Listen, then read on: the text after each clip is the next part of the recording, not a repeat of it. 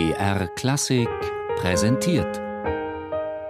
Starke Stücke, Meisterwerke der Musik. Immer samstags um 17 Uhr auf BR Klassik.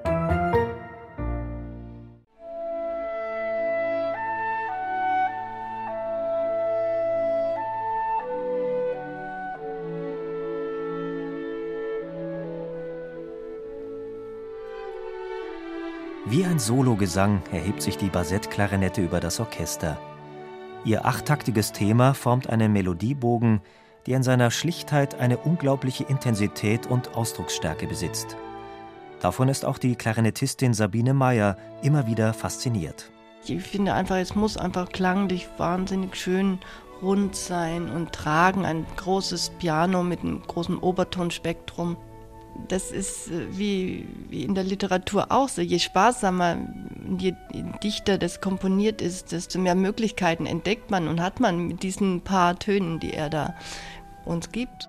Mozart geht in dem zweiten Satz des Klarinettenkonzerts mit dem musikalischen Material äußerst sparsam um. Schlichtheit als Kompositionsprinzip. Eine scheinbar einfache Melodie, der Satz angelegt in schlichter dreiteiliger Liedform. Auffallend auch die Besetzung des Konzerts. Bei den Bläsern sind nur Flöten, Fagotte und Hörner besetzt.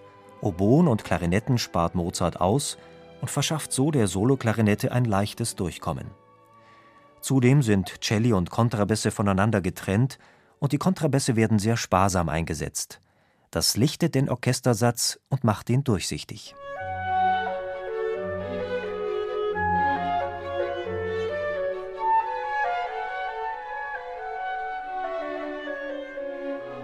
Kennengelernt hat Mozart die Klarinette auf seinen Reisen. In Mannheim, damals ein bedeutendes musikalisches Zentrum, äußerte sich Mozart 1778 begeistert über dieses Instrument. Dennoch erprobte er es erst in seinen Spätwerken. Das Klarinettenkonzert ist nicht nur sein letztes Instrumentalkonzert, es ist überhaupt das einzige Konzert von Mozart für dieses Instrument. In Wien machten die Brüder Johann und Anton Stadler durch ihr Spiel auf der Klarinette und der tieferen Bassettklarinette Furore. Durch diese Freundschaft wusste Mozart genau, was er dem Instrumentalisten abverlangen konnte und wo deren Qualitäten sind.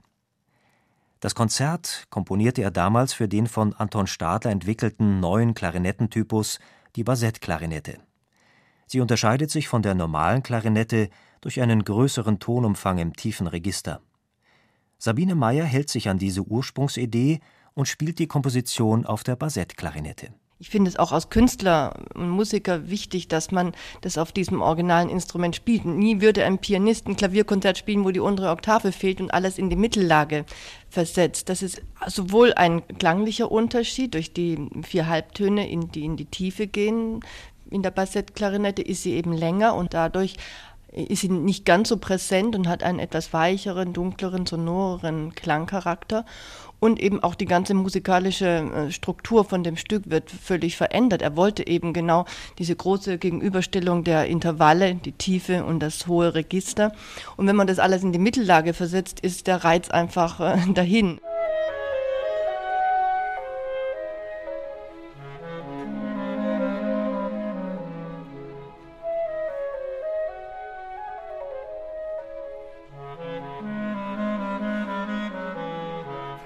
Vor allem in den Ecksätzen des Konzerts lotet Mozart alle technischen Möglichkeiten der Bassettklarinette aus. Sechzehntelläufe in Form von Tonleiterskalen und Dreiklangsbrechungen durch die Register. Klangliche Herausforderungen in Form von extrem weiten Sprüngen, gepaart mit radikalen Registerwechseln.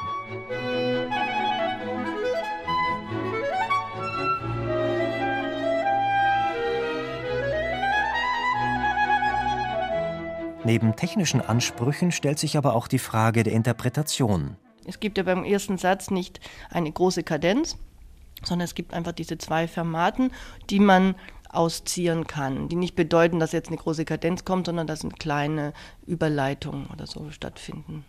Und die kann man durchaus wandeln, je nach, je nach Laune.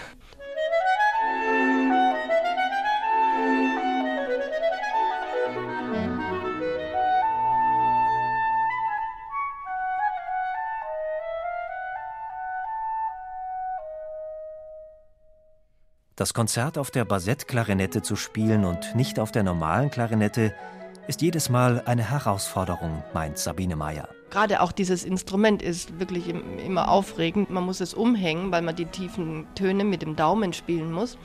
Und durch dieses Umhängen und dieses Weggehen, normalerweise hält man die Klarinette mit dem rechten Daumen und jetzt muss man weg und man spielt so auf Zug. Und das ist immer ein großes Abenteuer. Dadurch, dass man in die Tiefe muss und die, die Geschichte mit dem Daumen ist es natürlich unangenehm, aber es ist nicht unspielbar. Was Mozart schwer macht, sind ganz andere Sachen. Das ist äh, der musikalische Ausdruck und die, diese ganzen Sechzehntelläufe müssen kontrolliert sein, aber dürfen nicht fest sein. Die müssen kontrolliert, aber leicht klingen. Ne? So, das ist eben bei Mozart einfach das Wichtigste, finde ich, dass das so ein großer also Spannungsbogen auch ist.